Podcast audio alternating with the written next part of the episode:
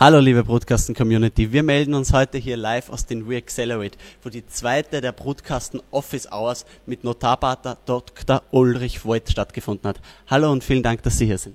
Gerne ein Hallo auch von meiner Seite. Weiter sind bei uns zwei junge Startup-Gründer und angehende Gründerinnen. Jetzt würde mich kurz interessieren, wer seid ihr und was macht euer Startup? Vielleicht starten wir mit dir, liebe Veronika. Ja, ich bin die Veronika Pauser, ich bin CEO von Exomis und bei Exomis entwickeln wir passive und modulare Exoskelette. Das sind mechanische Aufbauten, die den Körper unterstützen, wenn man jetzt lange stehen muss in der Arbeit oder wenn man schwere Lasten zu tragen hat, haben wir da was entwickelt, um die Arbeit zu erleichtern und das Arbeitsleben wieder etwas angenehmer zu gestalten. Wo genau wird das eigentlich eingesetzt? Unsere Zielbranchen ist die Logistik, das produzierende Gewerbe und auch das Bauwesen, weil gerade da gehen wirklich 80 Prozent der Arbeiter in Frühpension. Das heißt, ihr habt quasi eine Lösung, die den Gesundheitszustand im Unternehmen verbessern soll. Genau, die präventiv eingesetzt werden kann, bevor eigentlich schon ein Schaden passiert dann. Michael, ihr macht ja ganz was anderes. Vielleicht gibst uns du einen kurzen Pitch zu, was ist Kerntech? Ja, ich bin Michael vom Startup Kerntech, genau, wie du gesagt hast, ganz was anderes. Also wir haben eine technische Lösung entwickelt, mit der es erstmals möglich ist, Steinobstkerne von Marille, Pfirsich, Zwetschge und Kirsche, die momentan weggeworfen werden, vollautomatisiert aufzuspalten in Weichkern und Hartschale. Warum wir das machen? Wir verkaufen den Weichkern als auch die Hartschale an weiterverarbeitete Unternehmen weiter, weil zum Beispiel der Weichkern reich an wertvollen Ölen und Proteinen ist und auch die Hartschale haben wir tolle Anwendungsfelder gefunden, zum Beispiel als natürliche Peelings in Kosmetikcremes. Das heißt, ihr verwandelt quasi Abfall in pures Geld? Genau, noch ist es Abfall und wir sagen mittlerweile schon Nebenprodukt dazu. Ähm, Herr Wolt, jetzt vielleicht die Frage an Sie. Jetzt haben wir da zwei so angehende Jungunternehmer, die beide knapp vor der Gründung stehen. Was ist vielleicht so die Hauptbestandteile, die man wirklich wissen sollte, wenn die Gründung jetzt ins Haus steht? Also zunächst einmal ganz tolle Ideen, die heute präsentiert wurden. Ich bin richtig stolz auch, dass ich bei diesen Gesprächen dabei sein durfte. Äh, in der Phase, äh, der Vorphase der Gründung ist es aus meiner Sicht besonders wichtig, äh, die Idee hochzuhalten, den Spirit hochzuhalten und in rechtlichen Belangen dort, wo man konkret den Bedarf hat, hier entsprechend Beratung einzuholen, damit also bei der Gründung nichts misslingt und die richtige Form gefunden wird. Aber da sind wir heute schon in gute Gespräche gekommen. Jetzt haben wir da bei beiden Teams eigentlich den Fall gehabt, dass die jeweils mit einem Co-Founder da waren. Jetzt würde mich vielleicht interessieren, weil es auch bei einem der Teams die Situation ist, wo man überlegt, ob man eine 50-50-Gründung macht, also die Anteile zu gleichen Teilen teilt.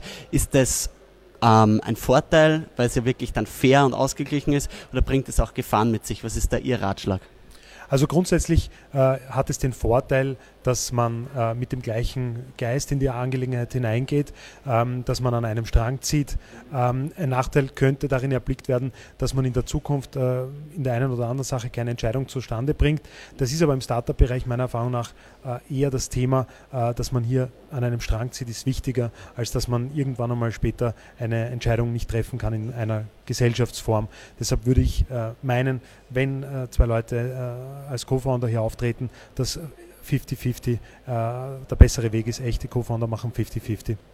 Bei euch ist es, Michael, genau die Situation, ihr macht 50-50. War das von Anfang an klar oder habt ihr euch da wirklich lang hin und her überlegen müssen, ob ihr jetzt beide wirklich zu gleichen Teilen committed sein wollt? Na, also für uns war es beide klar. Ich bin super, super glücklich über meinen Co-Founder Luca Fichtiger und wir haben beide dasselbe große Ziel. Und wir haben gesehen, es ist toll, wie wir die Fortschritte haben und wir sind sich letztendlich immer einig, weil ja das Ziel dasselbe ist. Veronika, du hast dich vorher als ähm, CEO des Unternehmens vorgestellt. Du bist aber nicht die gewesen, die wirklich vom Anfang an am Unternehmen gearbeitet hat. Vielleicht kannst du uns ein bisschen erzählen, wie das bei euch so war. Ja, begonnen mit dem Ganzen hat der Johann Bernhard, der hat damals schon äh, bei seiner Masterarbeit mit Exoskeletten gearbeitet, hat in Harvard daran geforscht und für die Medizin was entwickelt. Und jetzt ist das eine Weiterentwicklung, eine Vereinfachung, die eben dann für die Industrie ausgelegt ist. Genau. Du hast ja vorher im Gespräch so nett gesagt, dein Co-Founder hat auch ein Patent dafür. Und das bringt uns jetzt gleich auf den nächsten Punkt, über den heute stark gesprochen worden ist. Wie ist der Umgang mit Patenten? Soll man das Patent sofort ins Unternehmen einbringen? Ist es vielleicht besser, wenn das Patent nach wie vor bei einer Privatperson liegt, damit, falls das Unternehmen scheitert, das Patent dennoch bei den Gründern bleibt? Ja, genau so ist es. Also man kann das Patent natürlich sofort in eine Gesellschaft mit hineinnehmen. Äh, das, hat dann, das nimmt dann dort seinen Weg. Das kann auch steuerliche Vorteile haben, das so zu machen. Auf der anderen Seite muss man sagen, ein Patent ist natürlich etwas Starkes, besonders wenn es zieht. Und dann kann es durchaus auch ähm, eine bessere Position bewirken, wenn man es in privater Hand lässt. Ähm, das muss man abstimmen mit seinem Co-Founder, hier eine einvernehmliche Lösung finden. Dann glaube ich, ist in der Zukunft allen gedient. Viele Startups wollen jetzt einen Investor mit an Bord nehmen. Wie regelt man das? An, der Investor will, dass das Patent im Unternehmen ist. Davon ist auszugehen, denn der will ja für sein Investment etwas haben. Das heißt, spätestens dann wird der Zeitpunkt sein, wo er sich auf vertraglicher Ebene absichern lässt, dass man dieses Patent auch in die Gesellschaft hineinzieht. Und das wäre dann wahrscheinlich der spätestmögliche Zeitpunkt. Auf der anderen Seite kann man auch hier sagen, ja, man kann dann noch immer darüber verhandeln oder äh, entsprechend auch einen höheren Preis erzielen, wenn da so großes Interesse dann besteht. Also wie gesagt, kein Vorteil und ein Nachteil. Äh, beide Wege sind möglich und im Einzelfall muss man sich überlegen, äh, was man für eine Lösung bevorzugt. Die Startups haben ja auch angesprochen, dass es generell die Überlegung gibt, einen Investor mit an Bord zu nehmen. Jetzt ist es da die Überlegung, sollte man das Unternehmen zuerst gründen und den Investor dann an Bord holen oder sollte man das gleich in einen Aufwaschen machen? Ich glaube, dass der Gründungsaufwand in manchen Fällen ein bisschen überschätzt wird. Ich glaube, dass äh, alle Startups und besonders die heute im Gespräch waren, sehr wohl dazu geeignet sind, sofort alleine eine Gesellschaft zu gründen und in weiterer Folge dann äh, an die Hereinnahme eines Investors zu denken. Ein dritter großer Punkt, den wir heute besprochen haben, war das Thema des Vestings. Was ist das eigentlich genau und inwiefern ist das für diese Startups vielleicht relevant? Ja, Vesting ist eine Form der Beteiligung, äh, eine Form der zukünftigen Beteiligung an einer Gesellschaft für verdiente Mitarbeiter. Ähm, hier, das ist für Startups besonders interessant, weil natürlich hier eine bestimmte Art von Mitarbeiterbindung entsteht, auch eine bestimmte Art von Abgeltung von Leistungen, die für das Unternehmen erbracht werden. Hier gilt es, dass man ähm, entsprechend äh, sorgfältig äh, mit einem Experten einschlägig hier äh, die Verträge äh, besprechen muss, da es hier auch rechtliche Schranken gibt. Äh, es ist hier nicht alles zulässig. Und äh, ich glaube, dass man sich auch die Frage stellen muss, ob das für die Weiterentwicklung des Unternehmens zwingend notwendig ist, so eine Form zu finden. Wenn das der Fall ist, dann würde ich hier Beratung mir geben lassen, in welcher Form das stattfinden kann und mir dann das Produkt heraussuchen, das genau passt. Achtung, ich würde hier nicht äh, selbst irgendwelche Verträge anfangen zu stricken, denn ich glaube, das äh, findet dann kein gutes Ende. Selbstverträge stricken ist wahrscheinlich was, was man nicht machen soll, schon gar nicht, wenn man nicht den Use-Background hat. Aber wie ist es in der Startup-Community, ist man oftmals sehr untereinander vernetzt. Macht es Sinn, dass man sich vielleicht von den einen oder anderen Startup, das das schon gemacht hat, die Verträge als Muster holt, hat dann der Notar weniger Aufwand, damit die Verträge aufzusetzen, kann man sich dadurch etwas an Geld sparen? Ja, es ist unbedingt notwendig, dass man dem Notar als Schreiber äh, das Rüstzeug für einen guten Vertrag mitgibt. Und da hat es natürlich schon unheimliche Vorteile, wenn man sagt, wir haben uns dort in dem Bereich schon Anleihen genommen, wurde uns was zur Verfügung gestellt und wir haben hier lernen können, was wir für unseren Bereich besonders brauchen. Und wenn man das im Vorfeld einer vertraglichen Gestaltung mit hat, dann ist äh, ein guter Vertrag machbar. Ähm, ich sehe jetzt gerade, die Zeit ist schon sehr fortgeschritten. Vielleicht jetzt noch zum Abschluss von deiner Seite ihr seid ja gerade am Wachstum. Ihr habt jetzt auch gerade eine ziemlich coole Förderung bekommen. Vielleicht sagst du da kurz was dazu und dann vor allem, was ihr mit dem Geld der Förderung machen wollt. Weil ich habe gehört, ihr wollt euer Team etwas erweitern. Ja, wir haben jetzt von der Wirtschaftsagentur Wien den Call Fempower IKT bekommen.